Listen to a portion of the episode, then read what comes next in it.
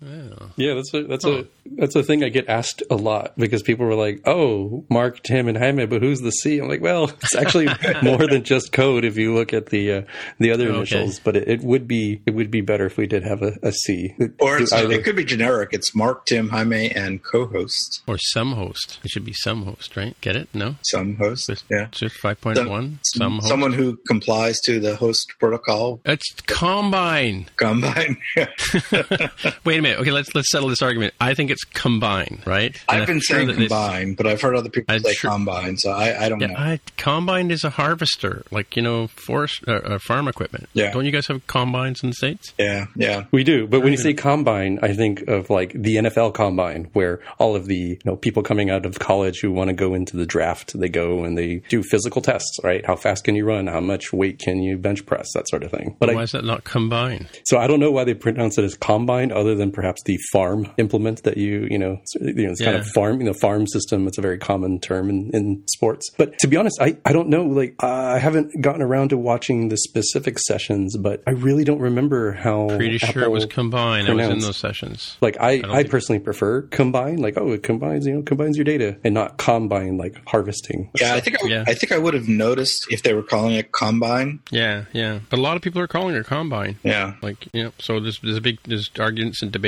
on uh, on Twitter. There's a, there actually was a poll where somebody had put you know capital C O M bind or capital or lowercase C O M you know B I N E uppercase right. I don't know. It's tabs versus spaces all over again. Here we go. yeah. Java, Java. all right. Well, let's let's uh, let's roll this uh, let's roll this podcast, shall we? Uh,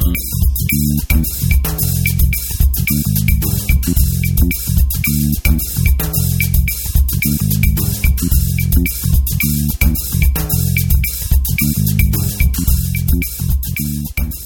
So, hey, everybody, welcome to episode 252 of the More Than Just Code podcast. My name is Tim Mitra, and I am in Toronto, Ontario, and I'm joined once again by Jaime Lopez Jr. in Seattle, Washington. How's it going? And we also have Mark Rubin down in San Jose, California. Hello. All righty then. My grand return after two episodes away, but it's only only one week. So, if you got confused in your favorite podcatcher, um, we had a two for one last week. So, Yeah. uh, listen to both. You, you didn't accidentally, you know, get an extra one downloaded. That one is extra content for your listening pleasure. Yeah. So, so this is a good question. So, this is my Ask MTJC to the community. I just I'm curious about this. So, because I published two episodes on the same day, did people miss the live from live from the podcast studio episode because they just went to the next episode? Like my podcatcher will download both shows, right? But I think I've only got it set to keep one two shows maximum, right? So, like the PVR rule, you know. So, actually, that's not true because I, I see because I'm, I'm I'm actually behind on my MTJC listening, like the final final final one, right? So, what do you think? That's a good question. I, I use Overcast and I keep it, I think, at like five episodes for Okay. for maximum, you know, queue of stuff that I have not listened to. So I, I saw both. I listened to both. I don't know what happens for other things like Castro, Pocket Casts, and of course the Apple Podcast native app. Right. Right. Huh. Yeah, several, Yeah. several people did mention to me that they listened to the WWDC episode, The episode. but yeah. I but I didn't think to ask which which one. yeah. Well, that, that'll be the the uh, that'll be the Easter egg, I guess, because the, Yeah. the second was technically technically was the Easter egg. I mean, Hmm. I could have saved it for a rainy day or whatever, right? But uh, yeah, no, I thought I thought it went. I thought it turned out pretty good. I mean, um, yeah, I, like I said, I had bought that Rode mic and I just plugged it into my iPhone, and you know, when I got talking to people, I sort of said, hey, would you mind like if I you know record this conversation? And they said sure, and then I just rolled with it, right? So. Mm-hmm. Went well. You're you're a people person, Tim. I don't think I could have done that. So kudos to you for being able to. Yeah, well, you know, yeah, I, I had an agenda to be honest with you because I, I didn't know if I could get any time in the studio, right? So it was it was my backup plan, but it turned out being a, to be a pretty good episode, and it, it's going to be repurposed in, in other ways. We'll talk about later. Alrighty, so let's uh, let's roll with this show. So do we have any Ask MTJC, honey? The one that I saw was from Quinton Pryce, who asks, "How do you feel about big names like Twitter dropping iOS 10 support? Don't you think they have the resources to support it?" You know, that's a good question. So we, we often have this debate at work, and you probably too, too, honey, because you know when we we both work in the banking financial industry, and you know we can't really um, we can't really say specifically what um, we can't dictate to our, our clients what, what they'll use. I do know on that other platform there's lots of support for older. I'm not even going to mention you know like lots of support, but on the iOS side, you know the there's like an 80% adoption rate at least uh, for, for the latest operating system. So like you know in I can safe in saying that around that many people are on iOS 12 currently, and that's I think it's pretty common for most apps. I think a lot of iOS users um, run the latest version. So you do have to support, you know, depending on your scale. If you've got, you know, 100 customers, it's not really going to matter. But if you have, you know, I, I imagine Twitter's got millions upon millions of users, right? So if you do the math, this, uh, Quinton, you're right, is that in that, you know, even if it's like a small percentage, it's still, you know, I don't know, 500,000 users, you know, could still be on iOS 10. But I think it's, I think it's um, more common that they wouldn't um, need to support older OSs that far back, right? That's like what we call N, N plus two, right? What do you think, Jaime? Or N minus two? Yeah. it's math. I'm, I'm going to lead this by saying I'm going to apologize for sounding completely hypocritical in a future part of this episode. So spoilers are at some point when we talk about SwiftUI. Um, I can see some of the discrepancy. You, you might look at somebody like a Facebook and say, "Hey, look, like mm-hmm. I don't know what they support, but they're pretty pretty well known for supporting pretty far back on their." Do they? Yeah. Uh, I'd have to check to see precisely, but they're they're one of the ones who who hangs around in the we're we're getting every user possible uh, until you know business reality sort of forces us along, sort of thing. But that's because, and I, I just looked this up. Uh, Facebook in Q1 said that it had uh, 2.4 billion with a B monthly active mm. users (MAU). Mm-hmm. In contrast, Twitter, you know, certainly no slouch. I think you'd, you'd, want this level of success. Twitter has uh, oh, I lost the link. Uh, 321 million with an M monthly active users. Say that again. 321 million monthly active users. Who's that? Twitter? That's Twitter. So there's a significant wow. size difference there. And I mean, you, on the one hand, to, to Quinton's point, you could say, well, you know, Twitter's got like a ton of engineers, and surely they can they can handle this. And uh, I'm sure they could if they felt like that made business sense. But I think maybe they said, you know what, it, at, at, ours, even at our scale, it may not make sense given that uh, we can do X, Y, and Z if we move the base operating system version up. And that's a mm-hmm. that's definitely a challenge, I think, for for any shop that does iOS development. If you're an indie developer out there, you have more leeway in general because it's like a handful or maybe even just you yourself deciding when to move. But it's it's definitely not like there's a you know law or regulation or uh, a specific metric you can say, oh, a company of this size in this category will will make these particular decisions. Yeah, I agree. It's a, it's completely a business decision, and and you know I, I do the math every year when a new version comes out, and and and I usually do the the two two versions back support. Uh, in this particular case with with iOS 10, I mean, so what what devices do you lose? Well, so iOS 10 was when we had the 32 to 64 bit changeover, right? So no, that may be an issue. Yeah, yeah. So it's on the only devices I believe, if I remember correctly, that couldn't upgrade to iOS 11 were devices that were 32 bit or below, uh, because iOS 11 was the first purely 64 bit. So I think that means iPhone 5 and earlier, and the previous generation of iPod, and uh, and old iPods, yeah, and old iPads. And I mean, you just got to be realistic. It's you know how many of those devices are really still out there in use. I mean, sure, there's a few, and there's a, and there's some people who are stuck on those devices and and for whatever reason can't move forward. But the numbers aren't that high. I mean, if you look at the at the analytics, you know, it, it would be down to after two years, it would be down to just a couple of percent of users of total users out there. And and who knows? You know, I'm sure companies like Twitter have very strong analytics that tells tells them exactly what percentage of their active users are on the old OS, and and maybe you know so if the general numbers are a few percent, you know that's that's everyone in the world using the the old OS, whatever you know whatever apps they're using. If if any, they might just be using Safari or email, uh, and and so if, if Twitter knows that you know one percent of their users or less than one percent of the users are on the old OS, then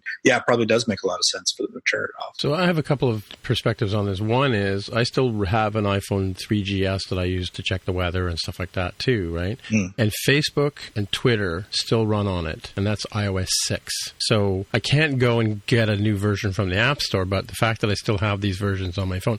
Slack stopped working about a year ago. LinkedIn stopped working about six months ago. The weather, the Apple Weather app just stopped working uh, about two months ago because the Yahoo feed that was feeding the weather Mm-hmm. isn't isn't there anymore. So I just got a blank screen now. So I used you know I just go to Google and, and, and look up weather that way. But um, yeah, but my Twitter still works. I can still like the uh, if you ever see me tweeting from MTJC at two o'clock in the morning, it's probably coming from that iPhone 3GS. In fact, I, maybe I should add that. And, and it's funny because I still I only have the what was it, the old 140 characters one that you know in the old tw- old tweet size, right? because the client is is clamping it down. Yeah, yeah. Yeah. So, so if I, somebody has a tweet that's longer than 140 characters, I click on it and it goes to goes to Safari and opens the, w- the web client, right? But yeah, so I'm still able to use Twitter even though it's on an older device. I just wouldn't be able to pull a new version from the App Store. Yeah, that's right? actually a really good point. In that the the old version of the app that you have uh, installed on there probably will still work, or you know, yeah. forever Or, till, well, till they change the API. until right? they change the API. Sure. Right. Yeah. Right. Yeah. And then the other the other perspective I have is so the Strombo app. I added some stickers into the Strombo app about a year and a half ago, and uh, a user contacted me and said, "Hey, I'm still using. I guess it was a fifth generation um, iPod. I, I didn't even think about the iPods to be honest at the time. Well, you know, you're listening to a music show. Why wouldn't you use an iPod? And uh, yeah, so he said because I had upgraded it to 10, he couldn't listen to it on his on his device because he could only it only could go up to iOS 9, I guess, right? So I actually went back in, and even though I have stickers in there, I dropped the lowest version down to 9. So people who have 10, 11, and 12 can enjoy the stickers. People on iOS 9 can still enjoy the show, but they can't get the stickers, obviously, right? But yeah, there's there's I mean, so in that case, I mean, like it's a handful of users. It's not like millions of users in that case, but you know, you know, in, in when you have a small app and, and you have few users, each user is precious. But when you have like what is it? What do you- How many million did you say, Jaime? I think I said 321. That's a lot of millions, you know. that's a lot of millions. Yeah, more millions than I care to think about. Um, yeah, so I mean, that's that's my perspective on it. I mean, I guess it depends on the developer. It depends on what your your agenda is, and, and like I said, the older versions still still work, right? So unless like my iPad, yeah, my iPad Pro today, I just mentioned before the show that I just finished installing the iPad OS on it. I don't, I don't know if it's version 13 or version one, but I, should, I guess I could check. But um, uh, some of my old apps that I had on here from you know bygone days are now gone because they're there and they're they're like the little cloud icon on them, and if I click on them, they're no longer available for download on the store. So I can't unless I restore them from backup or something. Um, I can't get them back on on the device, right? So like I said, unless you restore your device, you won't be able to go back and, and re, re pull pull those things back from the app store. So I, I don't think there's anything wrong with with going like dropping support a couple of versions back, right? Like we're looking we're on the we're on the, the doorstep of iOS 13 as well, right? You know, Right. there's got to be. It's like the spoiler rose. Is it like two years or three years? You know? Yeah. By the way, there is another Ask MTJC there, Jaime. You want to take that one? I could. So, uh, and this is sort of follow up. Um, as you may know, may know, I played with uh, James Dempsey in the Breakpoint. So when I was at WWDC two, I had to pack my ukulele and played a couple of songs there at the finale. Lots of fun. Met lots of uh, made lots of people in IRL, as as Greg would say. Uh, one of the people I met in real life is Dave Verwer, and so this is sort of a real time follow up. I asked him how to pronounce his name and what the, what the genesis of it. Oh, I mentioned it last week, didn't I? That it's actually Dutch. So um, yeah, th- this is for you, Jaime, that I was doing this this follow up. So um, yeah, he's a great guy, super friendly, and uh, like that. And he, of course, he recognized. He remembered. I said I met you met Jaime Lopez, Dev with the Hair, in uh, London, I believe, right? And uh, he remembered you. So there you go. Yeah, it wasn't quite London, and I, and I do get that a lot. I was in the UK, but it was in Chester. Also, not Oh, Chester, Manchester, because that's very confusing to me. Um, but yeah, you know, I'm, I'm I'm not surprised you remember Tim. I have a face that terrorizes small children. It's the so hair that people can't remember. it's one you even if you try therapy will not remove and it from and it's the blue steel, right? I'm sorry, was that? The blue steel as well, right? I don't always do the blue steel, but yeah, you know, people remember that too. yeah. Remember my name. My name is. What was the line from um, Princess Bride? Don't you remember that uh, character Montoya with the sword? yeah, but which? Oh, my name is Inigo Montoya. Yes. You killed my father. Prepare to die. Prepare to die. I think. I think it's only three lines. I Yes, something like that. Yeah, yeah. yeah. All right. Well, so in the follow up here, I have a bit of follow up here. Uh, we've talked about uh, Federico Viticci um, in the past being a being a and last I think two weeks ago. No, two, sorry, a week ago, but sorry, two weeks ago and three episodes ago. I, I messed myself up. Um, the uh, it, we talked about his his uh, his piece about you know being a sole uh, iPad user, like that's his main device, and uh, so it was an interesting tweet he put here. By the way, I did I did meet him and have a selfie with him. He was too busy to, to, to do a few minutes with me, but anyway, um, yeah, he's got this this iPad Pro Pro, and he's actually got a mouse connected to a Logitech MX Master 2S mouse, which I gotta. I'd, love to see how he does. He does he navigate on the screen with it?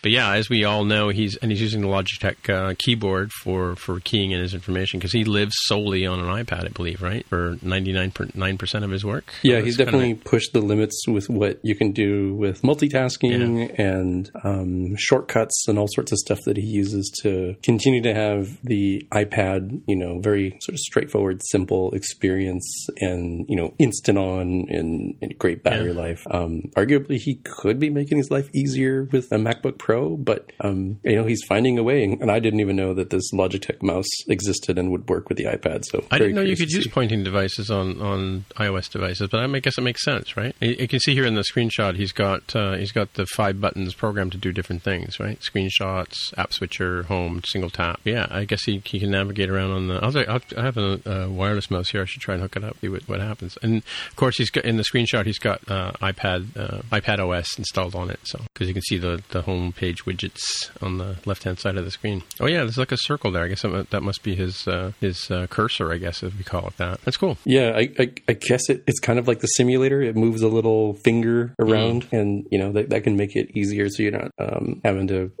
what is it the gorilla arm thing if you're using that thing all day and, and poking and prodding at the screen. So that, that definitely makes sense. Um, I, actually, something you, you asked about about the iPad OS, I have not seen. Uh, I barely scratched the surface of this of the sessions, but I got the impression that iPad OS, for the most part, isn't anything different today as of you know iOS 13, but that it was a rebrand that sets the stage for iPad to move forward without necessarily having to consider how does this feature work on iPhone. And I think we will see Yeah. the two diverge in the future, just like tvOS shares the same guts as iOS for the most part, but is very radically different. And, and of course, WatchOS is also radically different. But isn't the spawning of multiple windows isn't that an iPad only feature? I believe it is. Like, 'cause they, yeah. they, yeah. they now have this uh, uh, what's it called scene delegate right which which you which you use to launch you launch extra copies of scene delegate which like you have an app delegate you have scene delegate and you know giving away some of the, S- the SwiftUI stuff but um, I think with that you can then each one can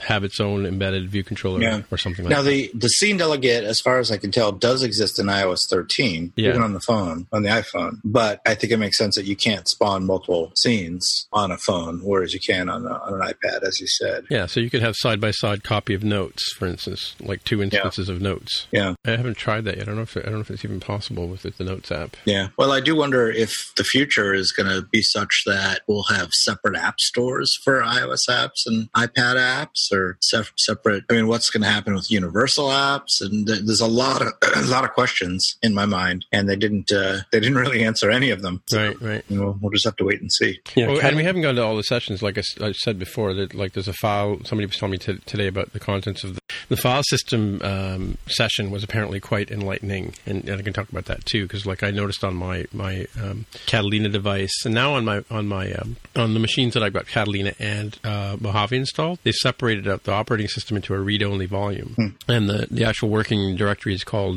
you know whatever your partition is hy- hyphen data, right? yeah, I think I'd heard about that part, although I have not seen in that session. Yeah, so so just for for completion's sake here, since I'm talking about it, uh, what I did on on my machines, I've got a, I've got th- I've installed it on three different three, separate machines for testing purposes, but on two of them, I went into Disk Utility and created a new AFS volume called Catalina, and then when I went to install the OS, I installed um, I installed um, 1015 onto the Catalina volume, so I could still have Mojave and Catalina and switch back and forth, and then I just made my home directory the same directory where all my data is on the Mojave partition, right? And that's working pretty well. Yeah. So, and then you know, because I mean, it's it's like a minimal size drive that it needs for, and and these APF volumes grow as as as needed, right?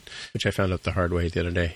anyway, all right. Our next our next piece here is is uh, a, a post from Marco Arment, um, and I don't know if anybody listened to the the Accidental Tech podcast live from uh, WWDC. I listened to it yesterday while I was mowing the lawn, and uh, uh, the piece here is called "Apple is Listening," and it's his uh, his opinion, his opinion piece on the uh, introduction of the Mac Pro, which is actually a Pro Mac for Mac users. And he talked about the the ten, uh, sorry, the 2013 uh, MacBook Pro, little you know as we call it mini keg, was not quite the Pro machine that people were looking for.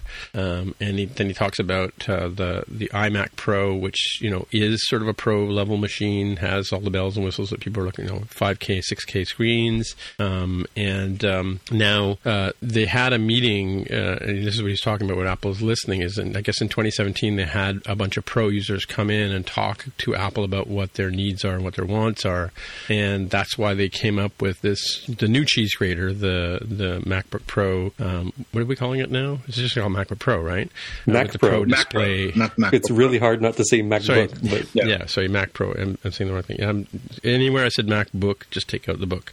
So Mac Pro. Um, yeah, Mac Pro for the new the new, new cheese grater style with super expandable, lots of uh, lots of. Uh, they brought back the PCI slots uh, and and enhanced ones. I forget what they call those. PCI I or something like that or E. Um, you know, so you can have extra power on the actual cards. Um, you can put 1.5 terabytes of RAM in the thing. Comes with, a, and I agree with John Siracusa. They in the base configuration with 256 gig SSD is, as he says, garbage.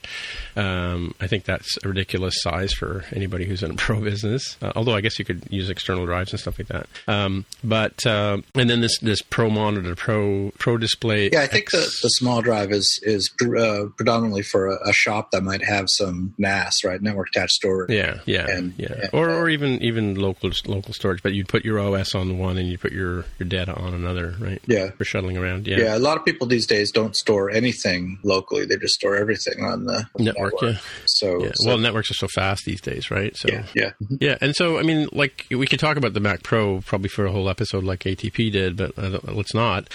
Um, but the one thing that that that uh, people are taking, uh, um, I don't know, they're taking up. I, I don't know how to say it. They're ta- taking offense with is this thousand dollar stand. And I was talking to a friend of mine who just before the, the podcast today, a friend of mine, illustrator named Peter Cook, who who he, he and I both run in broadcasts and video circles. We know when he listens to a lot of things. I think he listened to Federico Viticci in, interviewing Craig. This is really tricky. Federighi. ooh, you Yeah, got it. so- perfect. yeah, well, Viticci and Federighi, you know, on the same show.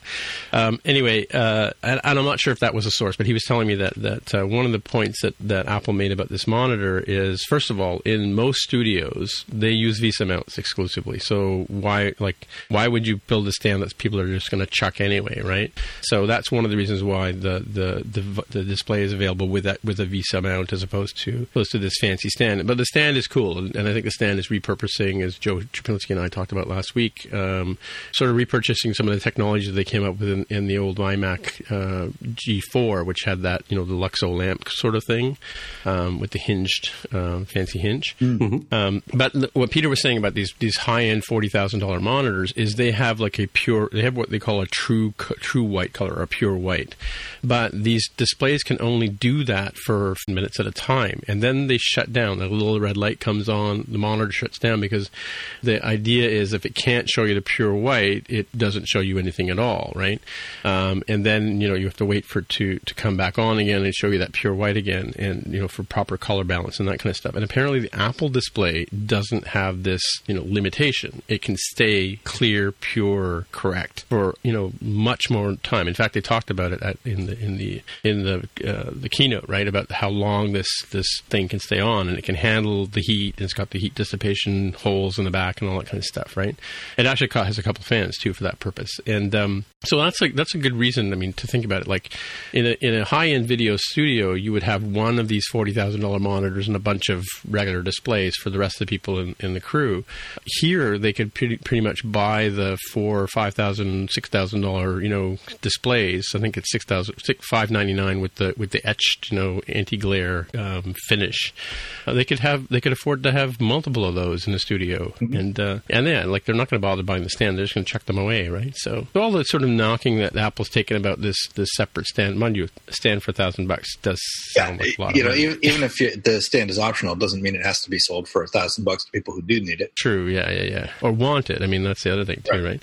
Like, I don't know. I, I often wonder too, like, kind of, like, how engineered do these VESA stands have to be if they can handle the weight of a monitor, right? Like, I guess they have to be heavily engineered, right? Hydraulics and all that nonsense. Hmm. to get that really smooth you barely touch it at all and it will adjust but yet not Yeah. flop down. Yeah, I mean, or that's- sink to the sink to the table. Yeah, yeah, yeah. And they're like, oh, look, the rubber band's broke after three months, and now it kind of sags, and I have to use, you know, ropes to, to keep that thing aloft. But yeah, you know, my take on it, you know, so first blush, I'll be quite honest, first blush, I said, wow, that is the most expensive dongle ever, right?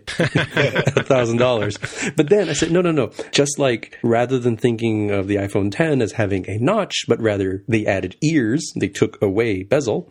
I think your point is spot on in that, you know, instead of looking as, oh, look, like it's a thousand dollars more for this thing, it's like, no, no, no. For people who generally don't have, you know, a need for the stand because they're using the VESA mounts, this is a thousand dollars savings. So now, True. how much would Yeah. you pay? A thousand dollars less. I just told you. So you don't have to pay for that part. It is the true. If they had instead of selling the the monitor for six thousand dollars and the stand for thousand dollars, if they had sold the pair for seven thousand dollars, it's still so much cheaper than the pro version that people wouldn't really be complaining. True. Yeah. Yeah. Yeah. Mhm. Yeah. Yeah. That- I think it was that was a missed marketing opportunity for them. Yeah. Yeah, for sure. Yeah. Yeah. Yeah. So I mean, what? So what do you think about the Mac Pro in general? I mean, like, oh, it- look, look, hang on, Mark, you've been talking about getting an Apple display for a long time. Yeah, I'm not going to buy a six thousand dollar Apple display. No, no helicopters in your future. They're beautiful, but I'm not going to spend that kind of money on a display. You might want on the referred store. you nor on 250 a. I'm, not, I'm also not as much as I'd like to get a Mac Pro. I'm not going to spend minimum six thousand bucks on a on a Mac Pro. That's just that just doesn't make doesn't make any sense for me. Yeah. As much as I'd like to have one, it doesn't make any sense. Yeah, I was thinking about this. I think my first computer system all in was around fourteen thousand dollars. It was like a two CI, two CX, a nineteen inch biking monitor, and a, I think probably laser writer and a scanner. Right, Apple the Apple three hundred scanner back in the day. And I don't remember if they, if the, if that yeah no. I, and then I bought an, a, a Mac two FX. Remember those? That, that was at least at least ten or twelve thousand dollars. So figured that was like eighty nine. So what would that what cost is that today? in U.S. dollars? At the time, I think we were probably about where we are now in terms of like seventy-five dollars to uh, you know seventy-five dollars to hundred here in Canada, right? I think because we, I think the American dollar was worth, was worth more at the time. Um, but made, but think about that; it was like nineteen eighty-nine, right? Like what would that computer cost today? When the two FX was like the cat's ass, right? I think they might have said this.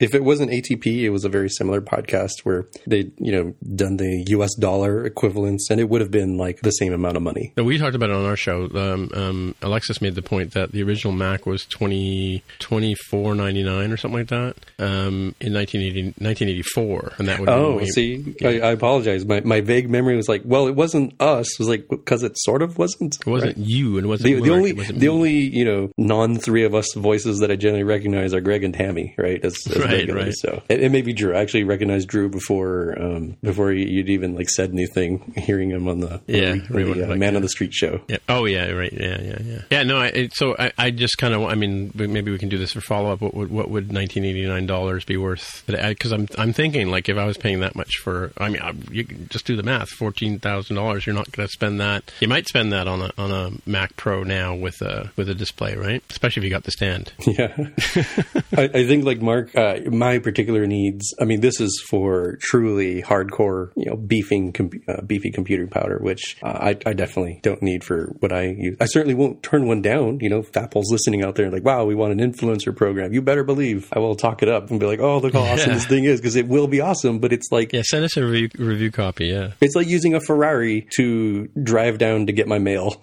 you know, it's like, sure, it's great, Yeah. but uh, it's not a luxury I can afford. Um, you know, maybe if I win the lottery or something, I'll, I'll buy a couple of them, have one in each Sure. room. Sure. Yeah. Yeah. Okay, real time follow up for US dollars at least. Don't know about Canadian dollars, but for US dollars, $100 in 1989 is equivalent to $206.53 right now. So twice So roughly, it's basically right? doubled. Doubled, yeah, yeah. So that, that's quite a quite a Mac Pro you could buy with my Mac 2 FX money, right? Yeah. and speaking of which, so so here's the thing. So I think that was on the. I bought it. I think it came with um, uh, System 6.8. It had an 824 GC graphics card in it, right? And I think I had a, a whopping 13 inch RGB monitor on it. But the but the GC card was like supposed to be super duper fast, right? And then when I upgraded it to, to System 7, there was no driver for that card. Thank you very much, Apple. This is like one of my first experiences with computers. This is like 1990 when when 7 came out. Well, it's okay. Since it was System 7, nothing else worked either, so it doesn't really That's matter. true. Yeah, uh, was it was still pretty good. I like System, System, seven? Seven. System seven Seven point five was actually was, Was probably my favorite one. OS. Huh? wasn't it the wasn't System seven the buggiest one of all time? Used to crash all It the time. was it was pretty it was okay. pretty buggy Yeah. as I recall. Uh, Yeah, I don't know. I don't know. I, I- I enjoyed it. It had the it started. They started to have uh, colored icons and stuff like that on the desktop. I Yeah. mean, like you know, like 3D effects and stuff like that. Yeah, I got a copy of that when I went to um, to Barcelona for the the Olympics because Apple was doing the uh, timekeeping for the '92 Olympics. I was there in '91 doing a proposal for them. But some and one of the Apple guys said, "Hey, have you got System Seven yet?" And he handed me a SyQuest drive with it on it. So yeah, pretty cool.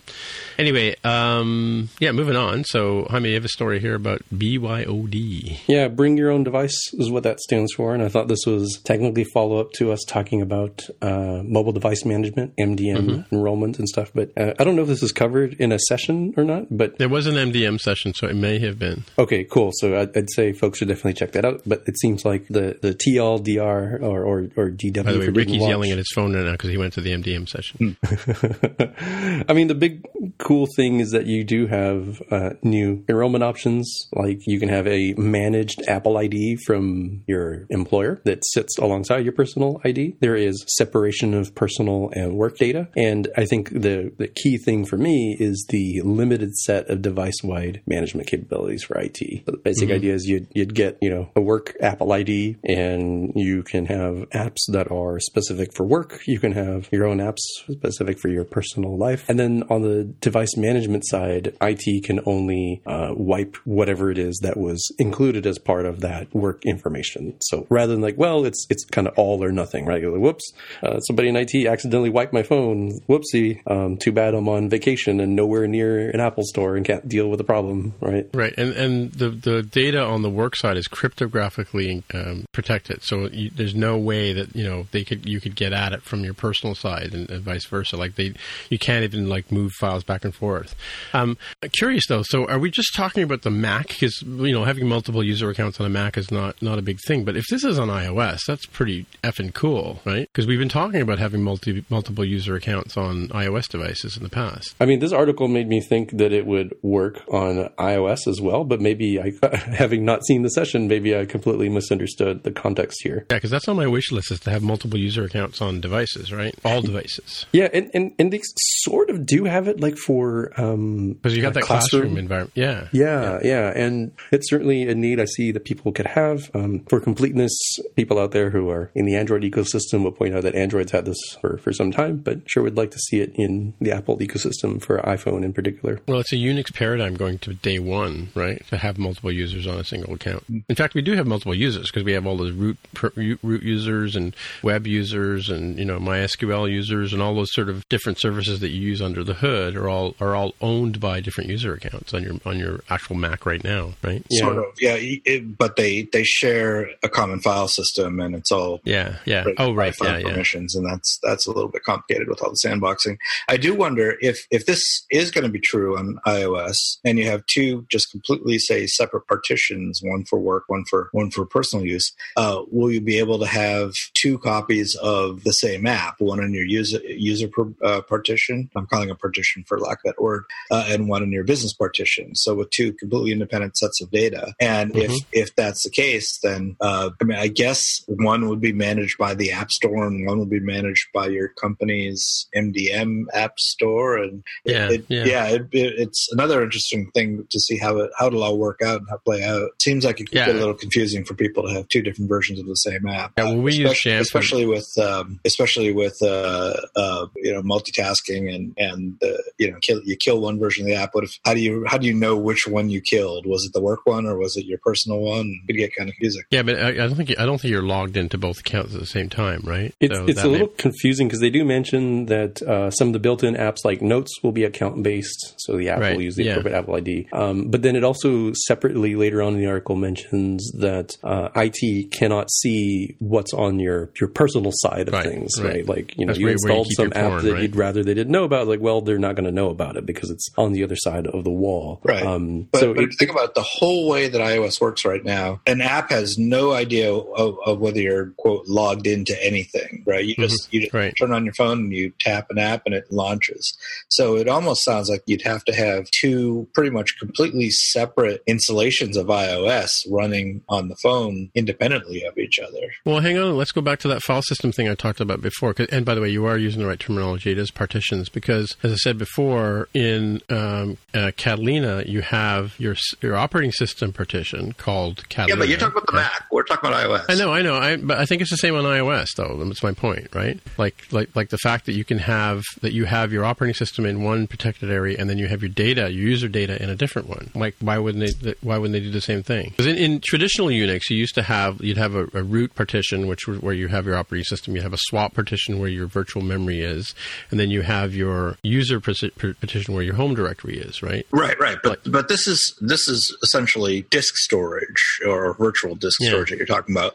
Uh, I'm talking about in, in just using iOS right now. You you run an app. And, yeah, no, you, yeah, it's all within the same contained and, space. And right? yeah, are you running? You did, how do you know whether you're running the your user version of the app or your your business version of the app? Yeah, you personally. Yeah, yeah, right. True. Yeah, I, I probably yeah. need to watch the session, but I'm kind of imagining that maybe you end up sort of switching modes in certain ways. Like, oh, well, again, we don't know if this is for iOS, as we just said. Like, we the description in the story doesn't doesn't separate between whether this is Mac OS or iOS. That they're they're having this multiple user managed position. Sure, but it, but it sort of only makes sense for iOS, right? Because on the Mac, you've already yeah. got this. I mean, it kind of already exists essentially. Well, no, I mean the, the story is about the fact that they can have a managed managed partition or managed section of the of the machine and an unmanaged, like a personal managed, personal, you know, obfuscated version of of your your system or whatever, right? Like like I could take my MacBook Pro or sorry, my MacBook Air into the office, enroll it, right? But I would still have my personal home stuff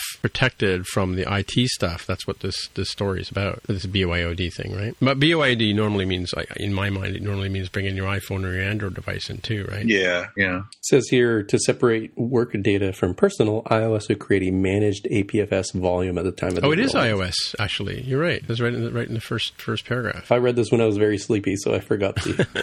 it was one of those. Oh, you wake up, you you see the news, like, oh, let me save this for content, but I should have gone back and, and read it. No, it's still totally cool if you if this. I mean, if if your company will let you do this, but yeah, but yeah, this this uh, this sounds pretty cool because because that's that's a challenge for us. Like we have like in in our situation, we have a container version of our mail and web and all that kind of stuff. Yeah, so we have we have a protected environment where where you know our our work stuff lives, and and you know I chose not to enroll my whole device because I don't want my IT department to have control of my device. I don't remember. I remember it was something like you could add uh, provisioning profiles of some sort for IT management, but I yeah said no, thank you for the reasons described in the article of like yeah uh, I'm not worried about malicious. I'm more worried about whoops there was a bug or whoops I clicked the wrong user and accidentally wiped the wrong user. Um, like we had, we used to have this fully enrolled version where, but it would take away things like handoff, which I'm not going to. Li- I couldn't live without handoff these days. I don't know about you guys, but because I'm constantly moving from Mac to iOS and back, right? No, I, I, I,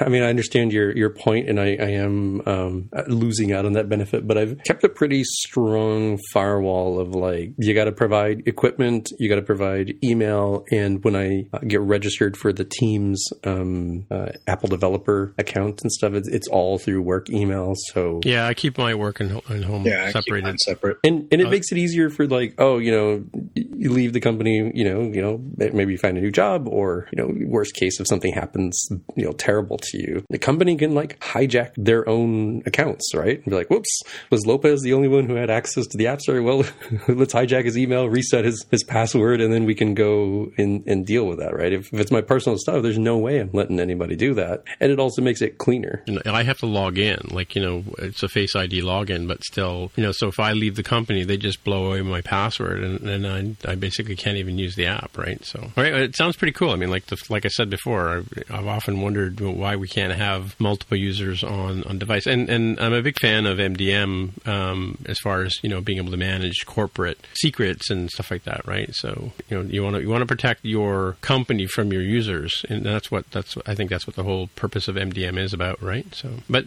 they I know they've had this in the past but uh, but this sounds a little bit more more better thought out right this this is Apple doing this too right not um, not like third party solutions like Jamf and that kind of thing, right? That that was my understanding. Is it was official Apple uh, solution. Cool. All right. All right. Well, this this next story came in. Well, it says the third of uh, June, right? So last week, I guess. Uh, this is a, a, quick story, and this sort of follows up on the uh, shenanigans that we've seen from companies like Facebook and Google with their enterprise certificate. So this is follow up on that story that where you know they were um, providing using their enterprise um, uh, license or certificates to sign and distribute apps to people outside of their their um, their environments. Um, Apple has now uh, sort of stepped up and said that um, they will uh, reserve the right to review enterprise level apps. Um, so in the past, I think people kind of thought, well, if it's enterprise, I can you know pretty much as long as they stay within some rules, I can do what I want with them. I can distribute them however I want. Um, Apple's now saying that uh, they're they're going to um, have some uh, oversight on what people are doing with enterprise apps going forward. Thoughts? Well, I wonder if they'll be uh, reviewing the content of the enterprise apps. It seems seems sort of unlikely that they'd be doing that as opposed to uh, reviewing the distribution of the enterprise apps because they're trying to solve the problem of of people essentially using the enterprise programs to to give versus the app to people outside of their company, which violates mm-hmm. the rules. So if they if they were reviewing the content, I would be a little bit surprised. Yeah, I think maybe they're they're more talking about the you know the what the app is doing. Um, you know, like like like it's sort of like a review pro, not quite a review process, but I think uh, an ability to go in and and uh, look at look at them, right? Yeah. So I could see them running automated stuff to see are you trying to use private net um, frameworks and stuff like that. Mm-hmm. Mm-hmm. Mm-hmm. So maybe not the like the good old days of the app store were like, hey, we don't think your app's worth it, so we're just going to reject it. Um, certainly, they don't tend to do that now. It tends to be a specific guideline that they're looking for. But I, I also don't think it will be, hey, we don't think this is a great app or, or any of that sort of you know deep functionality from a user side. I think it's more right. probably going to tend towards, oh, um, are you using private frameworks to do things you shouldn't be doing, things that you clearly would be unable to do on the App Store, uh, right. like the um, you know scanning people's devices for all sorts of other stuff uh, under the guise of offering a VPN or offering a survey app and that sort of thing. Sure, sure, okay. All right, well, let's move on to. I want to I want to sort of take another stab at WWDC, although I know we've had we've had two two episodes about WWDC so far, but you know it's it's the time of the year. Um, Jaime, why don't you uh, and Mark? I'm sure you had some time to look at some videos now, right? Um, what uh, what do you guys think about uh, WWDC so far? Uh, some interesting stuff. I, you know, I looking back on it while it was going on, it seemed like there were a huge number of, of cool new things.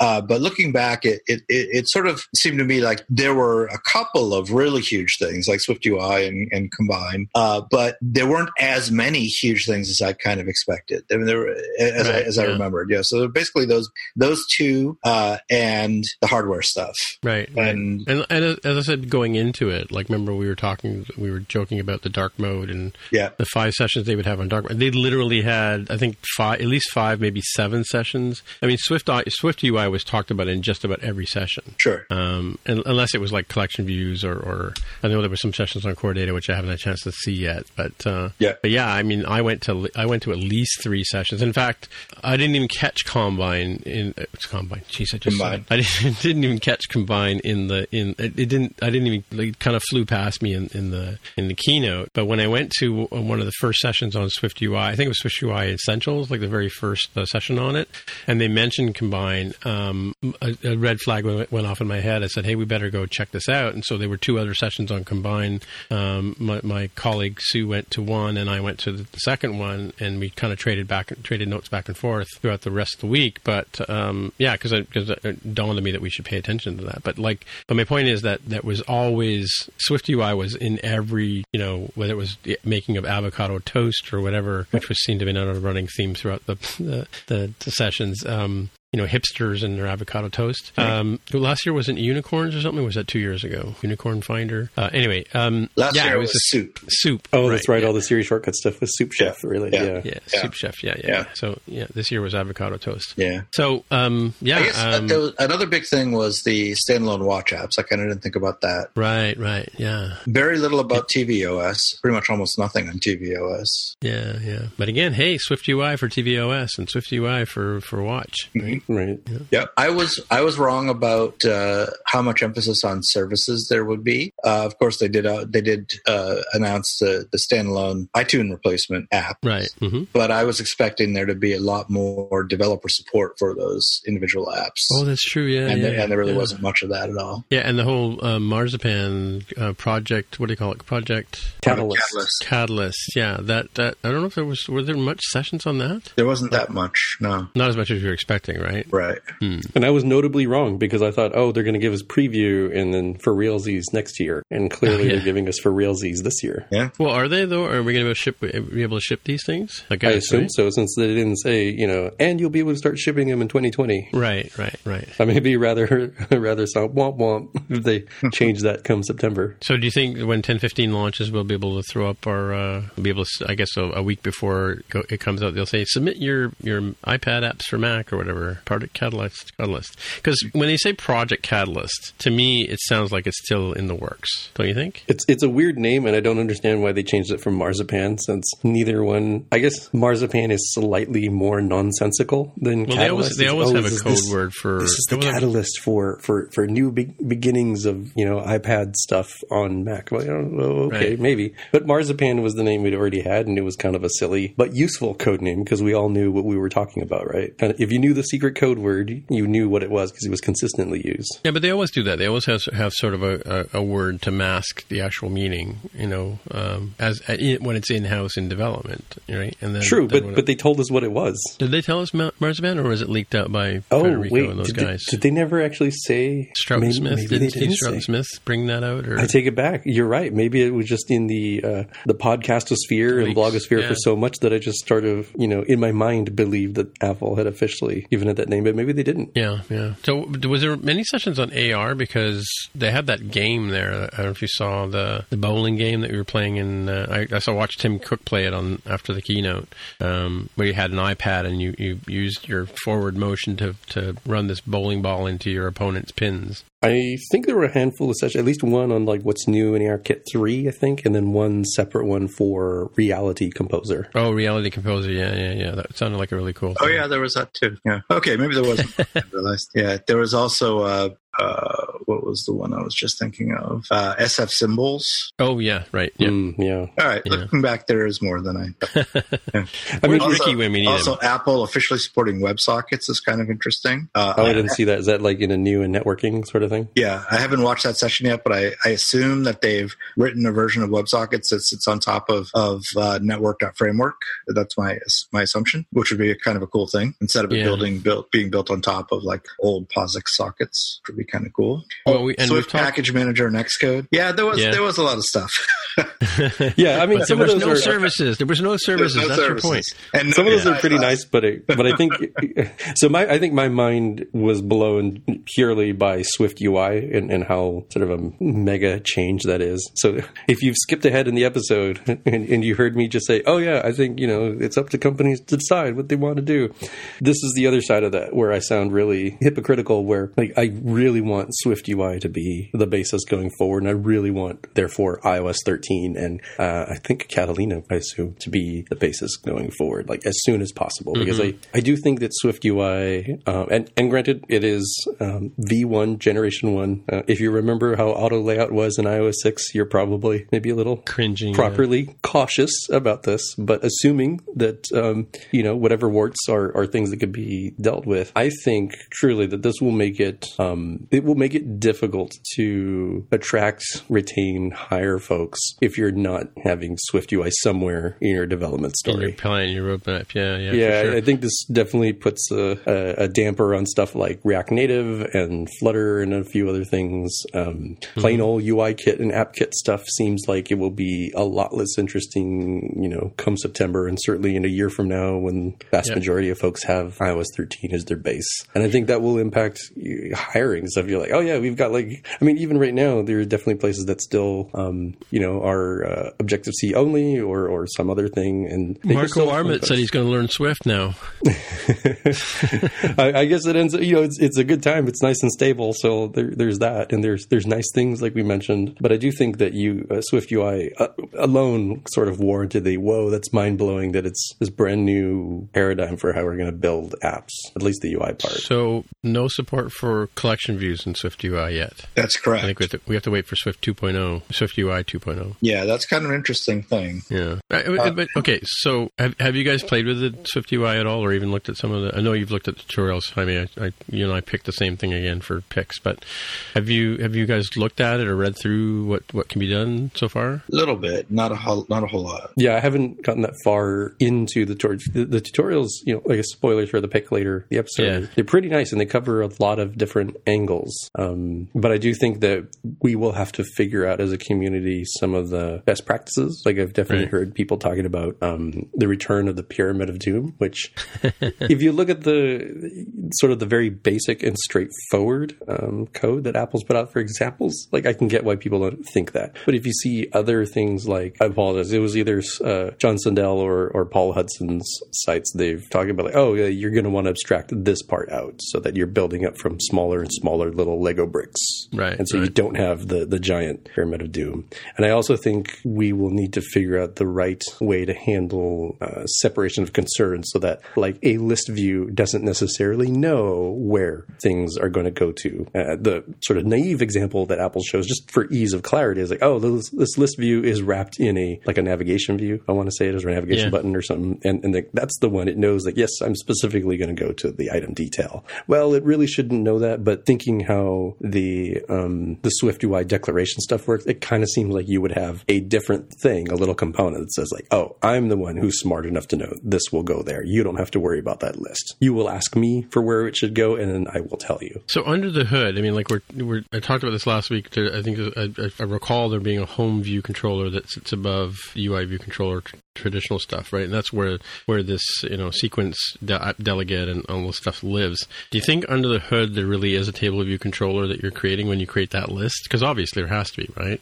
Yeah, I've been wondering uh, that myself. Uh, you know, at, at runtime, you so you have Objective C and you have Swift still being interoperable, and yeah. from Swift you can use UIKit stuff. So so is Swift UI just converting to UIKit elements uh, at compile time? I, I, I wonder that myself. It seems well, from information that I've seen where people have been poking at this that the answer is yes and no. So in some right. cases, it seems like yes, it is deferring to AppKit and UIKit stuff, mm-hmm. but in other cases, they seem to be doing custom layer based rendering to get some of that performance. So what? I mean, some of these we, people we, the segues are gone. You know, the the the you know uh, the the way data flows is being abstracted by com, combine. I almost said combine again.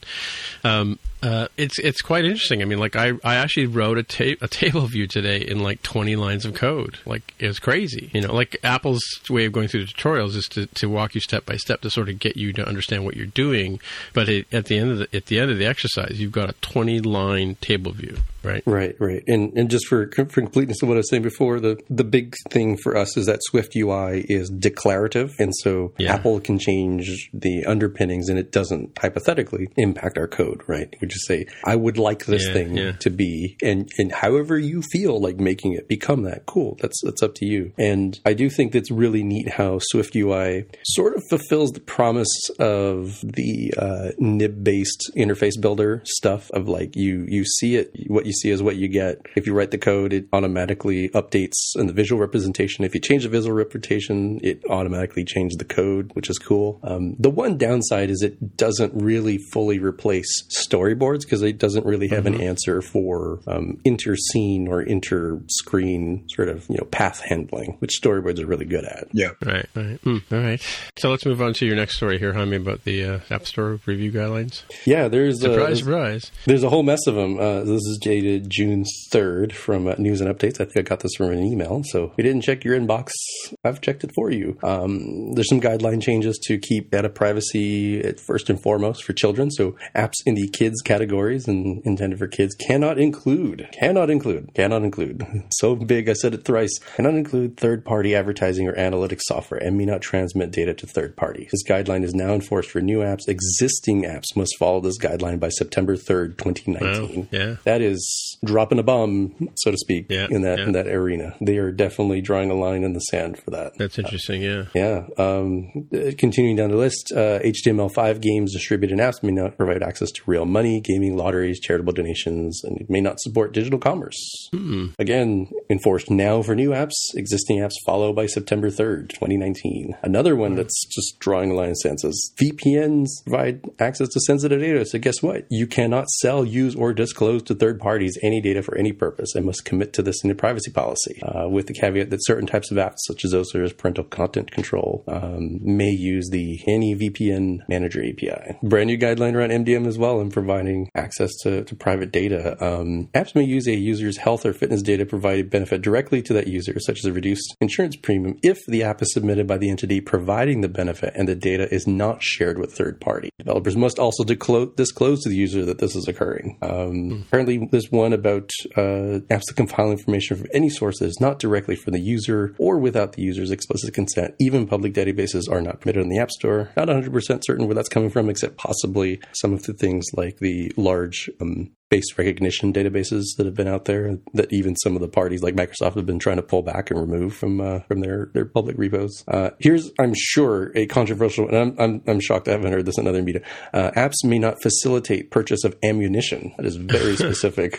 That's Really? very specific. Wow. And uh, remote desktop clients now include game consoles owned by the user. Does that mean you can't use the Walmart app to buy bullets? Presumably not. Uh, it it doesn't say you can't buy arms, so presumably you could still buy like a hunting rifle, which they definitely Yeah. sell at, uh, at at your local Walmart for the most part. Yeah, not in Canada though. By the way. Oh, really? Yeah, no, Oh. no arms sold in Walmart Canada. As far as I know, last time I looked.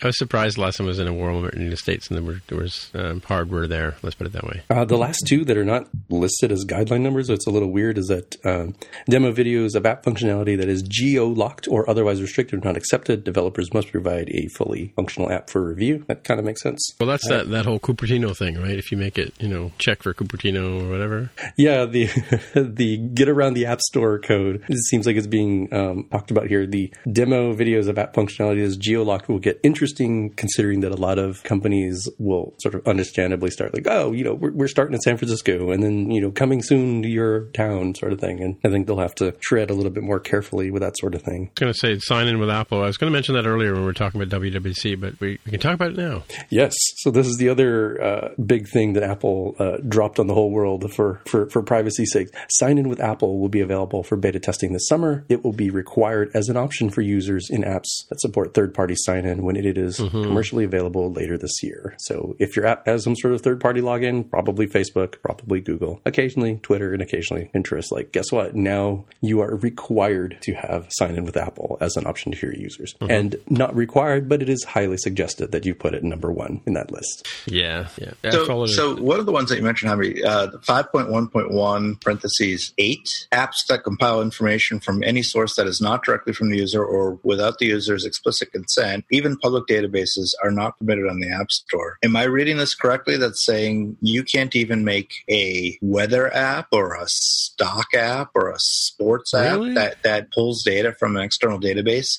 unless the user explicitly is consenting? That's kind of weird. Let me see Yeah. what which number is that? 5.1.18. I don't know what section. You're right. Reading it independently like that, it sounds bonkers. Yeah.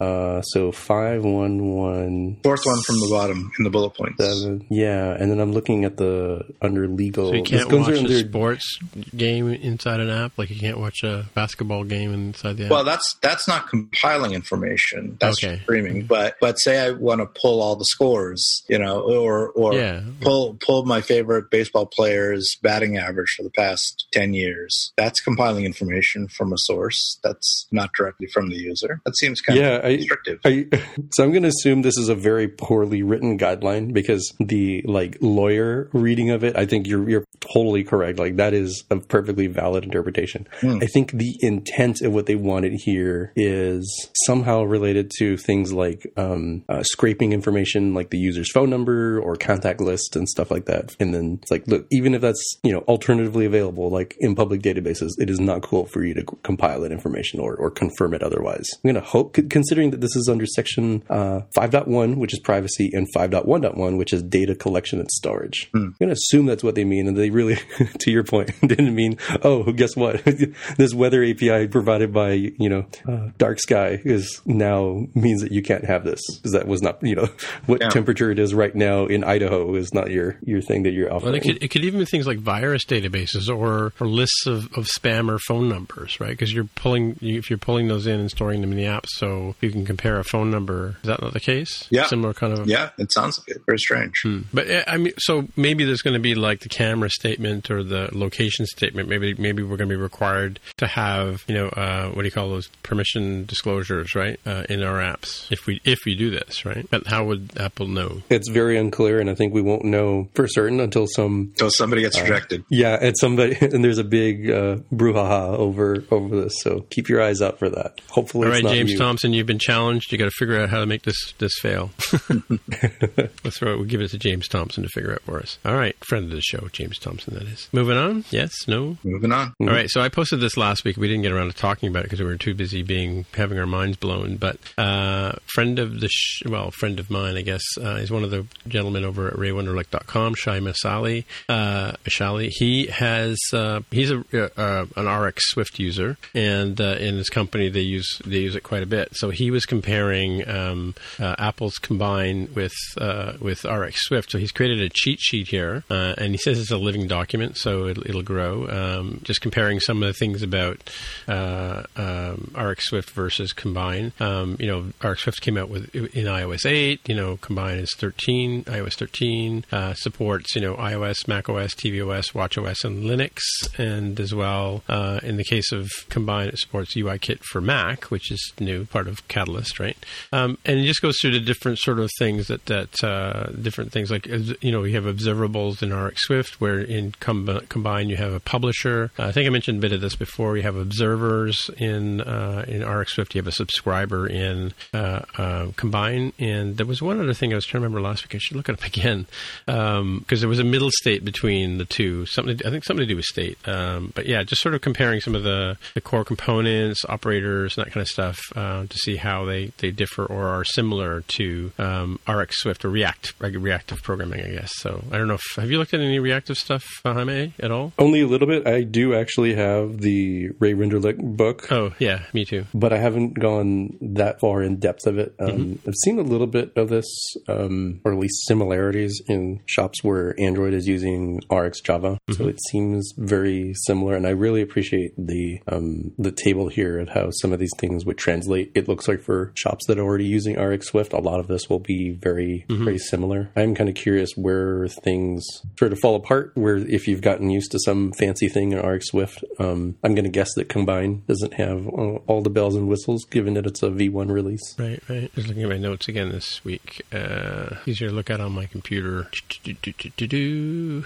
And it's it's funny. Just today, I ended up watching a video from uh, with Shai where he was giving a conference talk on the myths about myths and truths about RX Swift or similar. I forget what the name of the the session was, but you know that it, it's hard. And then it's like, yeah, he's like, you know, there's there's kind of a bit of a, a mental shift you have to make for going on the reactive side and dealing with events coming through. But there's some real real interesting power that you can you can have. Yeah. So uh, what it was, I just found, I read my notes here. So you have your publisher, which will send values, and you have a subscriber, which can request values from the publisher as well. So, and as I mentioned last week, used for callbacks, closures, notifications, and key value observing. And the thing I was trying to remember in between is you can also have a thing that they call a subject. That's what I've got my notes here. And it's sort of a hybrid between uh, subscriber and publisher. It can sit in front of the subscribers, but it can also receive data from a publisher if if you like as well, and send that over to the, the scri- subscribers, more than uh, multiple subscribers in this case. So let's see, a let did change can equal to a pass-through subject,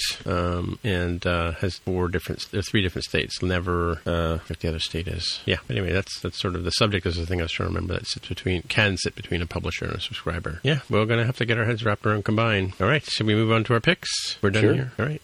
So Jaime, you and I both picked the same thing again.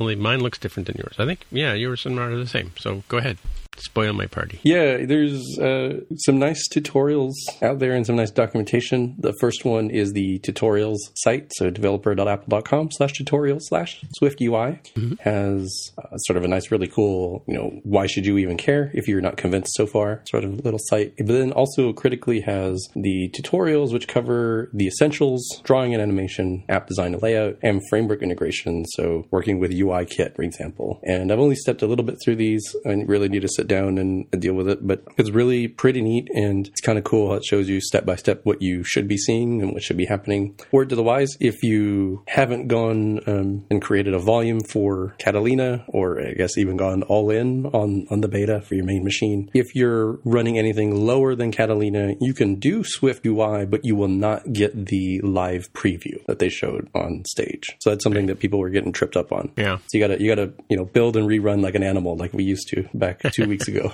yeah, who could do that? Yeah. No, yeah, I've been playing with it uh, quite a bit. Um, did a quick demo for the folks at work uh, yesterday as well. So yeah, I'm I'm really liking it. And it's also pretty early days. I, have not encountered this in the uh, in the tutorials yet, but some people said like, oh, um, looks like some stuff will come in future seeds of the betas, like UI uh, split view controller for iPad in Catalyst or something. I forget what. I'll see if I can find the tweet. And the other thing would be that um, I think the form element is also one that will come in a future seed. Right, I believe right. that one is known. So uh, just like real, real early days of Swift, don't be surprised if things are uh, totally broken one week and then a week later we get a new seed and then it totally works. We have ABI stability now, don't we? I'm kidding. Um, I discovered one thing too, is and that's when I was working through it that uh, if you make a mistake, like I made a typo in one of my one of my lines of code, I, I typed in a variable name incorrectly, and um, yeah, it started showing errors all through the app, and it, it was it showed every everywhere but where the actual error was. And I ended up having to go and do a diff uh, between what I changed and what was there before to see where I'd made a mistake. It was something like I forgot the I in the word image, for example. Um, and yeah, it was just it was very confusing to try and figure out what where you had gone wrong. So if you know a little bit of uh, a little bit of patience, sort of figuring out the landscape here in terms of um, kind of mistakes you can make and, and, how they get displayed. So, but I did find that the um, there's when you're in the preview mode, there's a little diagnostics um, thing. Like if if your view doesn't you can there's a diagnostic you can tap there, and it'll tell you pretty much what what you're doing, what's what's missing from from the uh, why it's unable to render the, the, the preview, right? So, um, like if you make a mistake in your code, obviously can't render that can't you know can't you know uh, build, I guess, right? And you can you can force a build too. Like if you if you go in and as you're typing, you know you get the sort of red marks in there, and you know how sometimes the compiler takes a while, especially on a slower machine like a MacBook Air,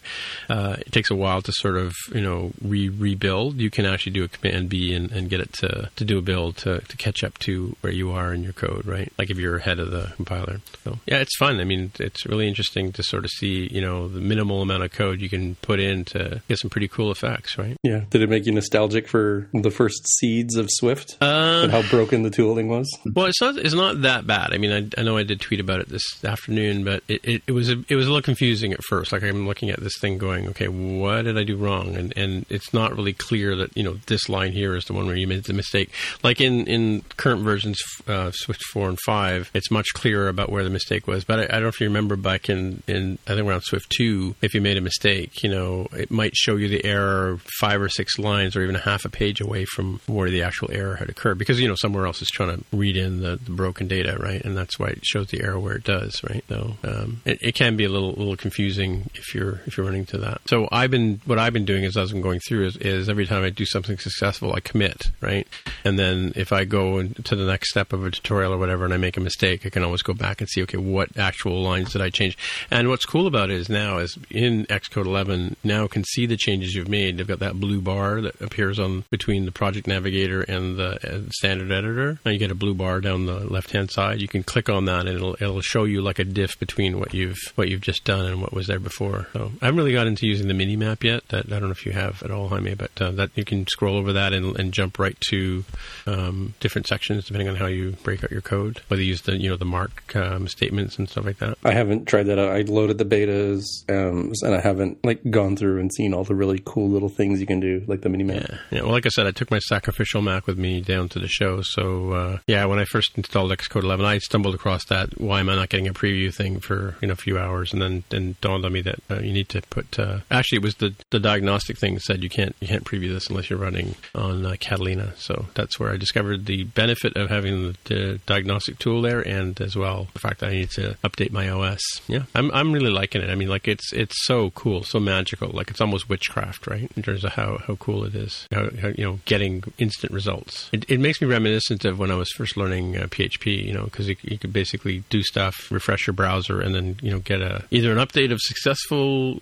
deployment or completely blank screen. You know, and you'd be scratching your head going, "Where did I go wrong?" Usually misplaced comma or something like that, or semicolon. All right. So what's your next pick? Next one is not a tutorials, and I apologize if there is one out there, but it is the framework documentation for a combine. So if you want to start there, take a look at the overview and everything, that's sort of your place to go. Learn about the difference between publishers, subscribers, subjects, schedulers, that sort of thing. I imagine there's a lot of detail that is covered in like two or three sessions. I think I saw with the word combine somewhere in them. So I definitely need to watch those as well. Yeah, yeah. This is here for reference if you're trying to follow along. Yeah, I went to the Combine in Practice, I think it's called, which was a pretty illuminating session. But yeah, yeah lots of interesting stuff. Cool.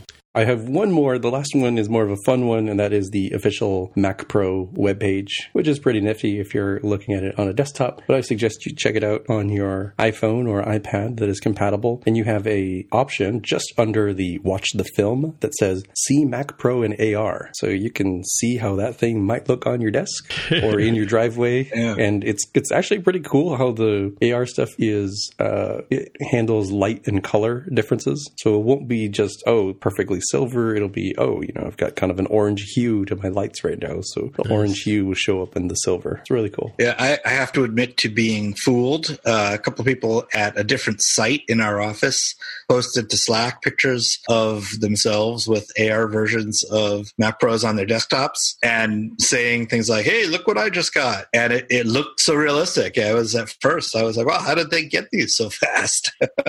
Wow, yeah, it's, yeah. it's it's done very well. Well, that's all that, that uh, we were talking about. I think in the um, the rendering with the, I think uh, uh, um, last week uh, discussion with Alexis, he was talking about how they're they're actually dumbing down the quality of the, the rendering to make it look more realistic and have artifacts and stuff like that in it, right? Yeah, make it make it blend in with some noise. Mm-hmm, mm-hmm. I'll have to try and put one on my desktop here. That would be cool. All right.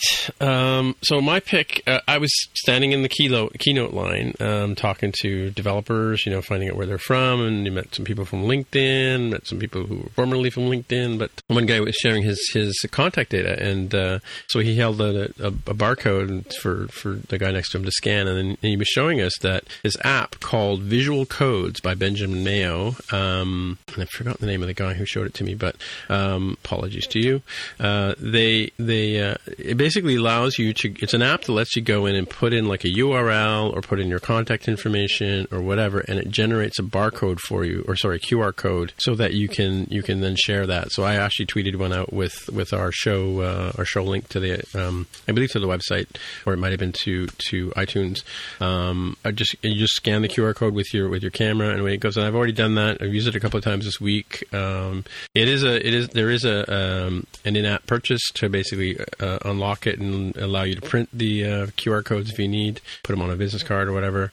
But uh, yeah, they're just this quick quick way of, of sharing information. You know, um, somebody asked me for my email address and phone number yesterday. I just said here, scan this, and presto changeo, they had my information. It was like uh, pretty cool.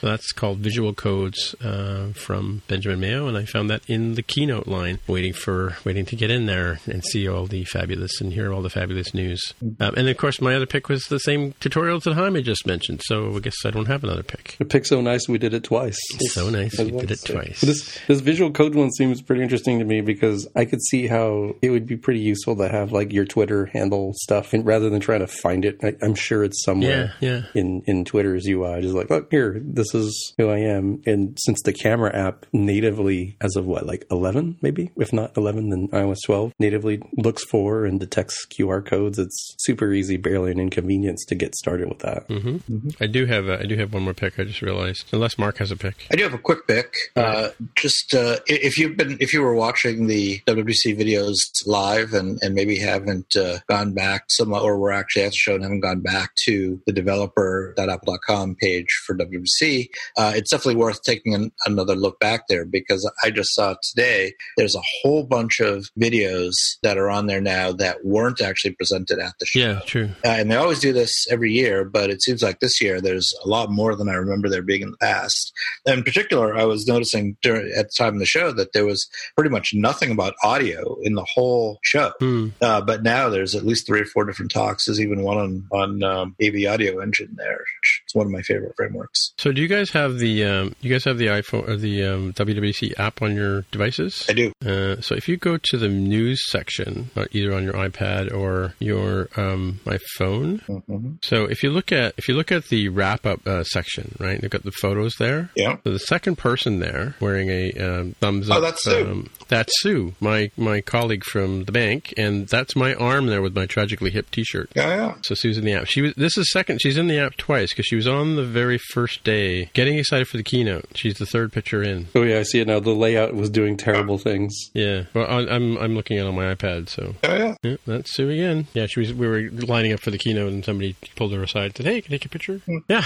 So that's cool. Um. So my my last one's sort of a humble brag. Uh, my talk got selected for Swift Swift Toronto, um, or Swift TO, uh, on August uh, thirteenth, I believe, is the date. Um, leveling up your iOS development game. So- Excellent, congratulations. yeah, thank you. Yeah, I'll be speaking in Toronto. So yeah, I think I think the call for proposals is still open if people are interested. But yeah, we're going to have a Swift conference here in Toronto in the Great White North. Come and have some poutine and try some Tim Hortons. Don't try Tim Hortons; it's horrible.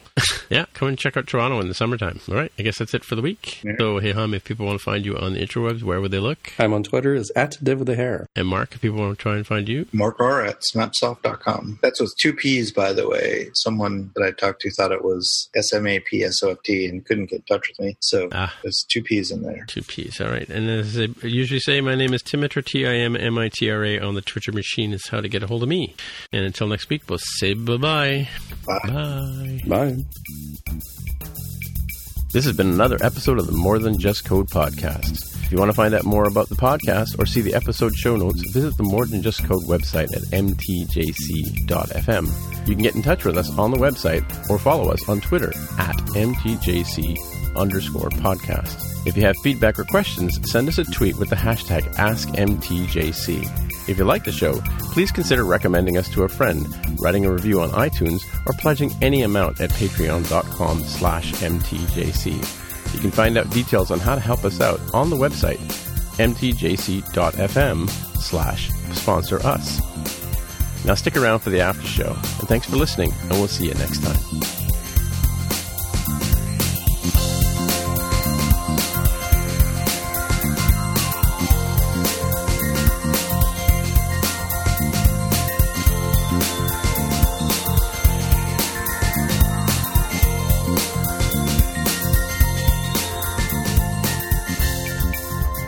How did that uh, How did that work? Do you just show up and they give you the finalized audio, or what? Yeah, so um, they had uh, well, I, they had four uh, Shure SMB7 mics, like the one that I use. They're like five hundred dollar mics, right? And then uh, and nice headphones and a and a like you had your own. Each one had their own dial, so we could set the volume on our headphones. So you can you're each monitoring yourself and the conversation, and then it was basically four people facing each other, like sort of card like card table style style. And uh, then they had a technician using Logic Pro, and they recorded right into Logic Pro. So they basically handed me a Logic Pro file on, on a couple of USBs. They, of course, they provided the USBs. It's funny that as, as soon as I handed my USB, and they kind of looked at me like I had three heads. Um, that made perfect sense. Like, why would you put a stranger's USB into their equipment, right?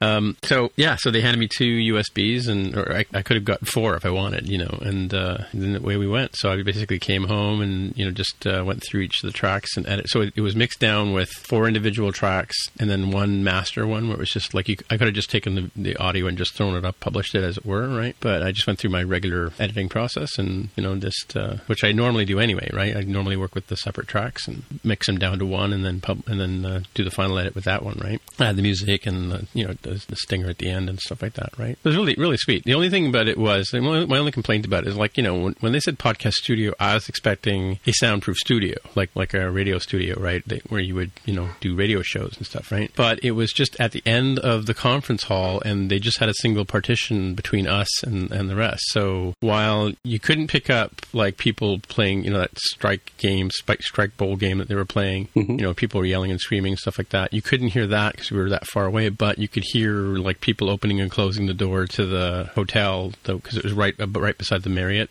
entrance. So uh, if you listen to it, you know there's a lot of bangs and stuff in the background. That was that was because of the uh, opening and closing of the door. So, yeah, but uh, it was cool. Yeah, it was different last year. They actually had uh, partition rooms last year. Oh, really? Kind of on the other Hmm. side, uh, down. So if you remember, Tim, when we when you walked down the the main hallway and took a left to get to where this was, Right? Yeah, if you took a right last year, uh, down where they had some of the some the executive ballroom and stuff like that. Yeah, yeah, it was down in there. Oh yeah, yeah. I mean, that would have made so more sense, and it was funny because maybe they didn't get enough people going in and, and booking it, and they decided that was just too much. But because Mm, uh, maybe. it, 'cause it was really annoying for me, because I went on Monday and I, I spoke to some, they didn't have any answers for me. I went back on Tuesday, and uh, the girl, you know, receiving people didn't know the details, and then uh, the next, so I waited for the person to come out, and they sort of said, "Yeah, we're fully booked until Thursday, right? So come back Thursday morning." And I thought, well, that's kind of weird because they had media had already booked up all the time. I'm like, well, so where was the the sign up list, right? Um, anyway, so I went back on Thursday morning first thing and picked time. I wanted to go see a friend of mine talk at ten, and so uh, so I picked eleven o'clock, and and then then I started going, okay, now who's going to be on the show with me, right? Yeah, Um, yeah, so so I had spoken to Alexis at, at uh, the Ray Wenderlich dinner the night before, a couple of nights before, and said, "Hey, would you be interested in giving me at least five minutes?" For you know, I did the second episode where I interviewed people. I just pulled them aside and said, "Hey, can I interview for you for a few minutes?" And I had that little microphone, that Rode mic that I brought, and I plugged it into my iPhone and just recorded people on the spot, right? But uh, so that's what I was planning on doing with Alexis. But then when I said, "Hey, are you free at eleven on uh, Thursday?" He said, "Shit." He said, "Yes." And and I had interviewed Ricky previously for the for the sec- for the what ended up being the second episode, and he's a huge fan. He's he actually owns uh, one of the, the MTJC lousy T-shirts, and uh, he was uh, he was very pretty well you know covered uh, what he'd seen. He had like taken notes, and, and I sort of said, "Hey, you know, if, if you want to come by," and you know, at that point I had nobody as a co-host, right? And I said, "If you want to come by, at least you know maybe you and I can have a chat on there, or whatever." And so it ended up being with the four of us, which is the same format we normally do. So it was Mark. Mark had come um, on a teammate's ticket, and uh, then yeah, so Alexis was there and, and Ricky, and that, that created the core the for, the quorum for the uh, special live from the podcast studio WWDC episode. We could have we could have actually dialed you in too, uh, Jaime, because they did have uh, they had the facility to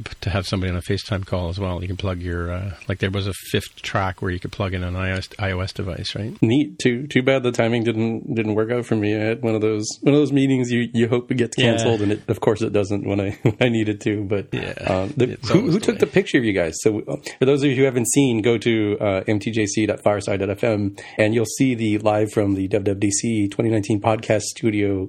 Uh, what do we call Yeah. this? Uh, cover art, album art. Uh, Album, cover art, yeah, Yeah. yeah. So, so I um, there's two. There was a couple of shots actually. So, um, I asked the girl to uh, the girl that was working this the um the uh, sorry, I should say lady working the the console to take our picture while we were just talking about. We were explaining to Alexis and, and Ricky how how the show rolls and what we do, stuff like that. And um, so, well, and you know, Alexis and I were gesturing like madly with our hands to try and get some sort of posable shot, right?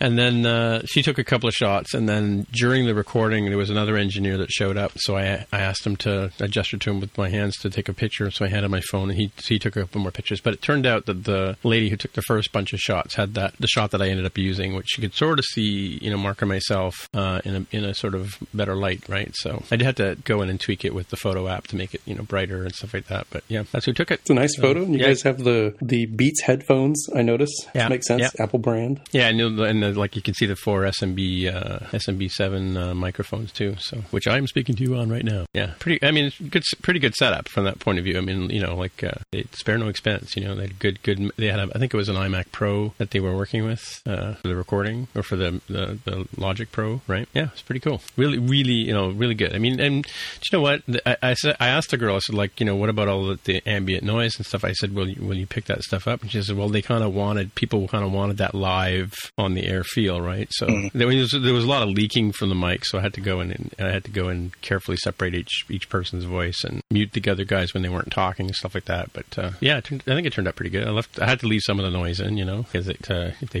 banged when you guys were talking, kind of thing, right? There were no planes flying overhead or ice cream machines, though. I mean, just you know, unlike our, our or, or air conditioners in the background. Or dogs barking.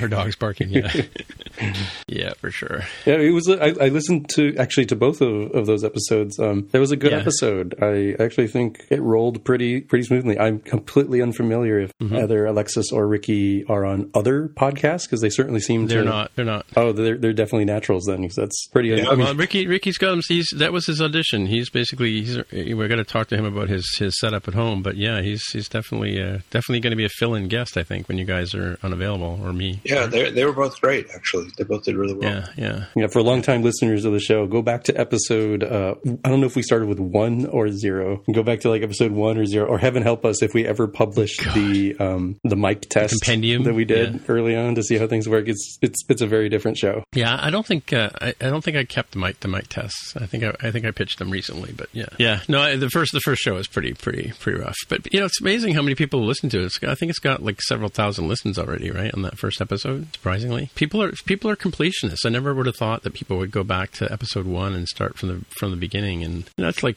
five years ago now, as of like uh, next month, right? We got like four more episodes to go till our anniversary, right? Yeah, I mean, you know, Action Comics number one is worth a lot of money. So yeah, I suppose MTJC number one, and it wasn't even called MTJC back then. It was it was still called the it was an untitled podcast, if I remember correctly. Sorry, was the Um Untitled Um con- podcast. Um, and then uh, and actually the the name of the folder here. Let me let me look at the folder on my Mac because it's still I never changed the name of the folder. It's still the AJTM podcast on my on my Mac here. yeah, prior prior to, to settling on a name and a format, and just hang on to that hard drive, Tim. Don't you know they might they might put it up in a, in a glass case in a museum at some point. Sure, sure. Well, it's actually this 13-inch Mac Pro has been the, the or sorry, 13-inch MacBook Air has been the has been the main console for this this show all this time. I, occasionally, like I took the my Carol's uh, 11-inch MacBook Air to to the conference. I usually take that into the states when I go. That's substituted when I'm when I'm away from home. But uh, yeah, for uh, like 250 episodes have been at least mixed and on the MacBook Air. So yeah, it's gonna have to go in the Smithsonian one day, right? or the Computer History Museum in in uh, is it Mountain View? Where's where's uh, Google? Uh, it's in Mountain View. Yeah, Mountain View. I still That's think we right. need another host whose first name starts with a C. C. Why? Because then we have MTJ's Mark, oh. Tim, Jaime, and C. C. Well, Yeah, that's a that's a that's a thing I get asked a lot because people were like, "Oh, Mark, Tim, and Jaime, but who's the C?" I'm like, "Well, it's actually more than just code if you look at the uh, the other Okay. initials, but it, it would be it would be better if we did have a, a C. It- Or it's, either- it could be generic. It's Mark, Tim, Jaime, and co-host. or some host. It should be some host, right? Get it? No. Some host. Just, Yeah. Just five point one. Some host. Someone who complies to the host protocol It's combine. combine. Wait a minute. Okay, let's let's settle this argument. I think it's combine, right? And I've I'm been sure saying that it's- combine, but I've heard other people I'm say sure- combine, so I, I don't Yeah, know. I, combine is a harvester, like you know, forest uh, uh, farm equipment. Yeah. Don't you guys have combines in the states? yeah, yeah. We do, but when you say combine, I think of like the NFL combine, where all of the you know people coming out of college who want to go into the draft, they go and they do physical tests, right? How fast can you run? How much weight can you bench press? That sort of thing. But Why I, is that not combine? so I don't know why they pronounce it as combine, other than perhaps the farm implement that you you know, it's, you know, it's kind of farm, you know, farm system. It's a very common term in, in sports. But to be honest, I I don't know. Like uh, I haven't gotten around to watching the specific sessions, but I really don't remember how. Pretty sure it was combine. I was in those sessions. like I, don't I, think- personally prefer combine, like oh, it combines, you know, combines your data, and not combine like harvesting. Yeah, I think I, Yeah. I think I would have noticed if they were calling it combine. Yeah, yeah. But a lot of people are calling it combine. Yeah, Like know, so there's there's a big there's arguments and debates on uh, on Twitter. There's a, there actually was a poll where somebody had put you know capital C O M bine or capital or lowercase C O M you know B I N E uppercase right. I don't know. It's tabs versus spaces all over again. Here we go. yeah. Java Java. all right. Uh, sorry, my, my Macs are all misbehaving. I'm in the process of reformatting. I finally got 13, uh, iOS 13. Sorry, iPad OS running on my. Is it iPad OS one or iPad iPad OS 13 on my uh, my iOS my iPad today? So did I just miss it, or were there no no actual sessions on iPad OS at WWDC? Uh, well, what what's what possible? Oh, you mean it sort of guess it would be just like a how to kind of thing, right? So, yeah, or more details on really what it is. What? Well, it's funny. I've, I've been having I've been having some conversations with people about. Um, well, uh, actually, let's talk about this on the show. But I'm having some conversations with people about this was the show. other sessions that, that we should have paid attention to. What? Sorry, I lost my. I got you know with the magic of editing, this can be part of the show and not the pre-show. Yeah, that's Right. true. That's true. I keep forgetting that. Part, Sorry yeah. about that. Yeah.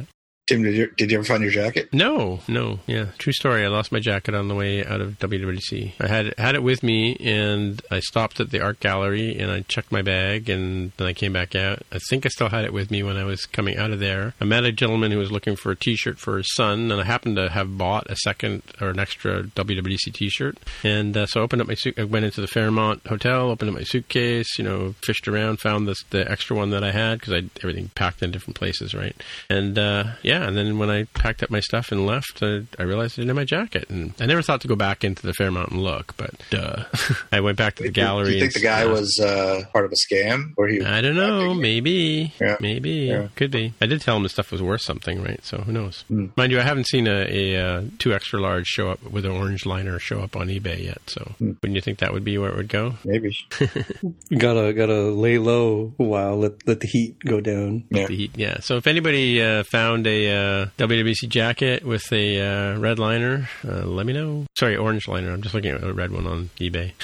I see one. Yeah, I see. I see one male size, medium, black with orange. WWDC 2019 jacket 2XL, red, red with black with Xcode sticker. oh, I got a Swift UI sticker from. I got a whole bag of, of pins and stickers from uh, from the show. Yeah.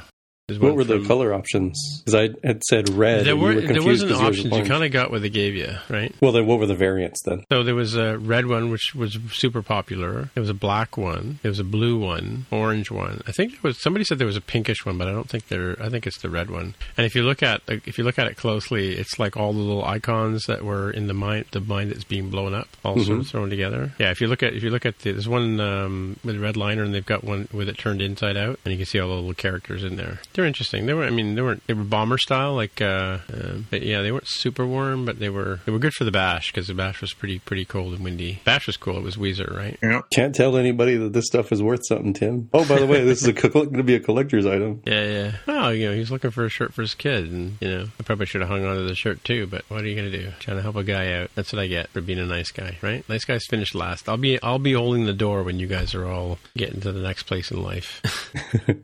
You want to uh, drive my limousine when I'm on the cover of the Rolling Stone? Is that what I'm hearing? yeah. Wild. You guys see the uh, James Dempsey post About the, uh, meme auto layout thing? As God is my witness, I'll never type translates auto resizing mask into constraints again. Yeah, yeah. I did see that. I'll throw that in the notes. Pretty funny. I still have all my pins. I guess those will be worth something someday, right? Just don't tell anybody. yeah, Yeah. Put them in a safe deposit box. yeah. Just don't hand them to the guy in the in the hotel. and Say, here, hold on to these for a minute while I rummage around in my luggage and not don't pay attention. Yeah, yeah. That's totally what happens. Yeah, People are jerks. yeah, they are unfortunately. Well, I don't know. I mean, it, it could- like I said, I could have just could have just fallen behind the chair and, and somebody found it. I, I did call the hotel and asked if they had lost and found, Mm. but uh, nothing, nothing, Nothing. nothing. Anyway, I, got, I already bought myself a, a jean jacket, though not crushed. Jean jacket, a WWDC jean jacket. No, no, no. I bought one It's similar to the one they were giving away last last year. Yeah. So not black, a regular blue one. Hmm. Yeah, but I got the pirate pin. I got you know, I got the women in coding pins. Those are cool. How'd you get that one? I went to the women in brec- women at WWDC breakfast. Oh, were you allowed to? I guess you were allowed. Yeah, I'm a mentor. Sure, why not? I'm an ally, is what you call call yourself if you support women in code. hmm Yeah, I mean, like, how could they say they're inclusive and then not let men come? Yeah, true. Right. So yeah. It's a tricky thing, and I really had to think about it last year when I went to um, We Rise Tech, which is largely for you know uh, women and, and progressing and thing. And I definitely fell under the ally side, but I was kind of thinking thinking like, well, I kind of don't want to take away an opportunity from somebody. Mm-hmm, um, and so it's a very careful balance, I think. Well, that's what happened with, with. So I had a ticket for the ladies. Like the WWDC one was open to anybody who wanted to come, right? But the, there was a ladies' uh, dinner just before the bash, and uh, I got it. They sent out an email saying that there was like a waiting list of 100 people, and if you didn't want to go, so I surrendered my ticket. Like basically, sort of, yeah, I put my ticket back into the pool so somebody else could go, right? In that case, so I was able to give back to the community, community if you will. That's what an ally does, right, honey? Hopefully, this uh, this Swift TO conference. This is the inaugural edition, right? Yep, sure is. What uh, what part of Toronto is that? Like two minute walk away from your place, sort of thing. That you'll be very convenient, or is it like on the opposite side of town? and, No, no, oh, it's, I gotta it's, get uh, up early. well, you know what? I don't know. You know, it's right downtown. Yeah, it's right downtown. There you can see all the pins, my pin, my pin collection. Just don't come into my house and steal them. Explore you. Oh, do they give you the flag based on the country you're from? Yeah, yeah. Oh, cool. So the AR one I got for, for playing the game, right? And I had um, I had three of the Women in Code ones, but uh, I traded. See the the pin collection with the Tim Cook one. I traded uh, Women in Coding for for that plus this the SwiftUI sticker. And there's a James Dempsey to Breakpoint Breakpoint there. There's a couple. There's an owl. Slopes. I see. Oh, yeah, yeah. Poor, poor app camp for girls there. Yeah, yeah. I met they- I met uh, so much, Parrots. he gave me a gave me a Slopes one. I gave him an MTJC in return. I also have an Xcode one at the very top there. You can't really see it that well. Yeah, I see. The, I see the hammer. Yeah, and then I met uh, uh, uh, is it NS Break? Um, so Brent Simmons was in the band, and, and the guy who does this NS Brief, maybe what's the purple one beside the? I've forgotten his name now. Hmm. Bill oh, maybe Sherman. it's NS Screencast. Bill Sherman. Yeah, Screencast. Bill Sherman is that his name? Somebody like that. I'm looking it up. Uh, NS Screencast. So how, well, it's definitely. how the do you end up with two of the the baseline packet? You know, the packet of That's what I said. I traded I traded a Women in Coding for the one with Tim Cook on it. oh oh Because okay. the one I got was the one with the fire and the and the alien, right? I see. Okay. A lot of people wanted the skull with the, the mind exploding. That's why I asked for the T-shirt. Oh, did you? Mhm. Newsfeed is telling me that the Blues won. Is that right? Yeah, They did? yeah. They won just as the podcast was starting. I'm Oh, that's a little too sad to say anything about it. Spoilers for your your DVR. I guess I apologize, but Well, by the time anybody hears this, it'll be old news. Mhm. yeah. Jeez, that- that was game. Sorry, I'm not into hockey until 2021, so bear with me. This is game seven. This is the final game of the Stanley Cup. Yeah, the Blues won the Stanley Cup. Wow, wow. That sucks. Tim, how are, how are people feeling for Toronto? Well, I'll tell you how I'm feeling for Toronto. Um, so I don't know. Did you hear that there was a call that didn't get made? Apparently, the NBA has admitted that there was a, some. There should have been a two point throw for the. I've forgotten the big guy's name. Um, he got he got uh, he got assaulted on the court. No, he got fouled. Um, but yeah, he was supposed to with the 40 seconds left. He was supposed to have uh, two free throws, but uh, they missed a call. I don't, I, do they review calls in basketball now? Do you know? Mm, They will review stuff, but I don't know once the final call is made that they like review that. Yeah, they Like, can't go back and fact, play like there's- you can't go back and play like the last 40, 40 seconds of the game. It's kind of ridiculous. Yeah. but yeah, but yeah. That, so that's a shame. They lost by one point. Um, and then yeah, so uh, I, they just better win on Sunday in you know game six, right? Because I can tell you, it's a Toronto tradition that if they go to seven games, I'm telling you right now, as God is my witness, as Trump got elected, they will lose game seven. Well, with That's Kevin Durant out, they've got a pretty good shot now. That's true. I mean, like even consider he was only well, was he in other games? Because he was, he was only in this game, right? Wasn't he? I got the impression he was that he was. for a couple games. Yeah, yeah. Yeah, I mean, I mean, he still got ten points. I mean, so technically he did help the the team win, right? Sure. Yeah, yeah. Yeah. So, um, yeah, because I mean, the, the the Raptors were back. I don't know if they really get back on their heels though, because they've been down ten points in in all like, pretty much all the games, right? That I've watched anyway. So I'm hoping they, I'm hoping they do it. You know, not just uh, not just as a bandwagon jumper, which is what I am. So one of my one of my buddies at work said, "Hey, oh the the championship trophies in in uh, down at the Scotiabank Arena, we can go down and have our picture taken with it." I'm like, "Why would I want to do that?" He goes, "I thought you were a big Raptors fan." I'm like, "No, no, I just wear a red shirt."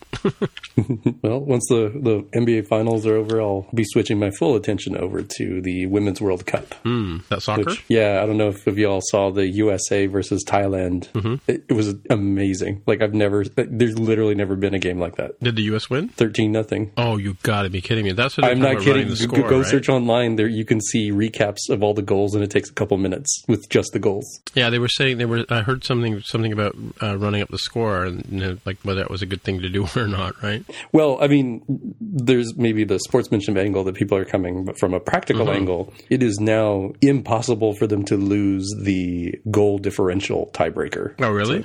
I mean, can any other team come, No, come that's up un- with like that's a, unheard a of in 13 point differential? That's unheard of in soccer. Soccer's like two nothing is a is a big you know is, is running away with the score. You know. It's like hockey. Yeah. Yeah. Right.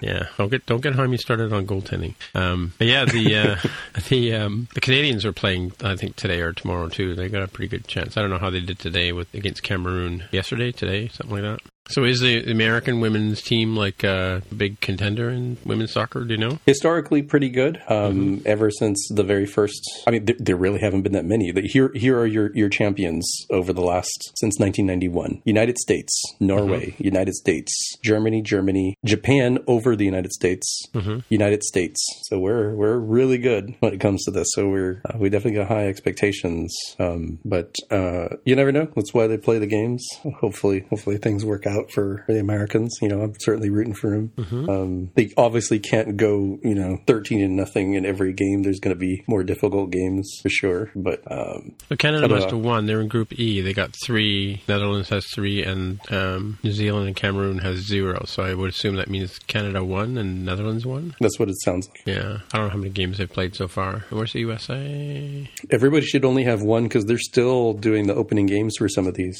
Hmm. So why would they have three points? Is it? It's not goals, right? No, you get three points for a victory, one point for a draw, zero points for a loss. Oh, okay. It's like the goalie, the old uh, goalie rule before they had shootouts. Because Germany's got six. Wait, Germany's played twice? Maybe. Yeah. Maybe they okay, so maybe they've just gone to the first round for everybody, or the Well, first. Germany uh, and France have six, right? And then, uh, yeah, interesting. Yeah, so they played on Thursday. Sorry, they played Wednesday. Today's Thursday. Oh yeah, it looks like a handful of teams. Like France has a couple wins, Mhm. Germany a couple wins. Not everybody has had their. Oh, France played on the first day on the seventh. Yeah, not everybody's had their second game. Like USA only has one game. hmm See, France beat Korea or nothing. That's a runaway. Yeah, it, it it was it was just wild. Like I don't understand why the goalkeeper stayed the same. Like you would think that would just destroy you No. internally, and then now that poor Oh, person is forever in the record books as the most goals given up in a single game. they, Um, they never see me play soccer goaltender. the thing I will say that I'm, to I'm play goal. Huh? They should get a walrus to play goaltender. no, they'd have to get a blue whale to pay. Yeah, for soccer. You had to cover cover up that amount. Yeah, that that's you know conceptually sound, but I think the feasibility is not not quite that great. But I will say, what is more feasible is I am shocked, just given like it's like a bloodbath out there. They do not call, they do not referee the the games in the women's game the same way they do the men's. The men's, you don't even touch a person; you just swing in their direction. The guy falls down; he's Yeah. never going to walk again, and his children will mourn his death Yeah. um, and they call you know easy stuff. Here they just they're getting bloody, they're getting kicked in the face, they get pushed down. There's no no fouls, you know, no holds barred sort of thing. And you would think there would be like I would do, there's enterprising Bill Belichick equivalent who's like my players are going to be bigger and they're just going to shove over everybody. I'm going to mm-hmm. force the referees to call it every time. Mm-hmm. You know, just just work work within the the boundaries of what they're giving you. Hmm. I'm going to win the next ten World Cups that way. I mean, it's Yeah. a winning strategy. How could you lose? Yeah, yeah. Interesting. All right, well, I guess we'll call it a night. All right. Already. Talk to you later. Okay. Talk to you guys later. Okay, bye.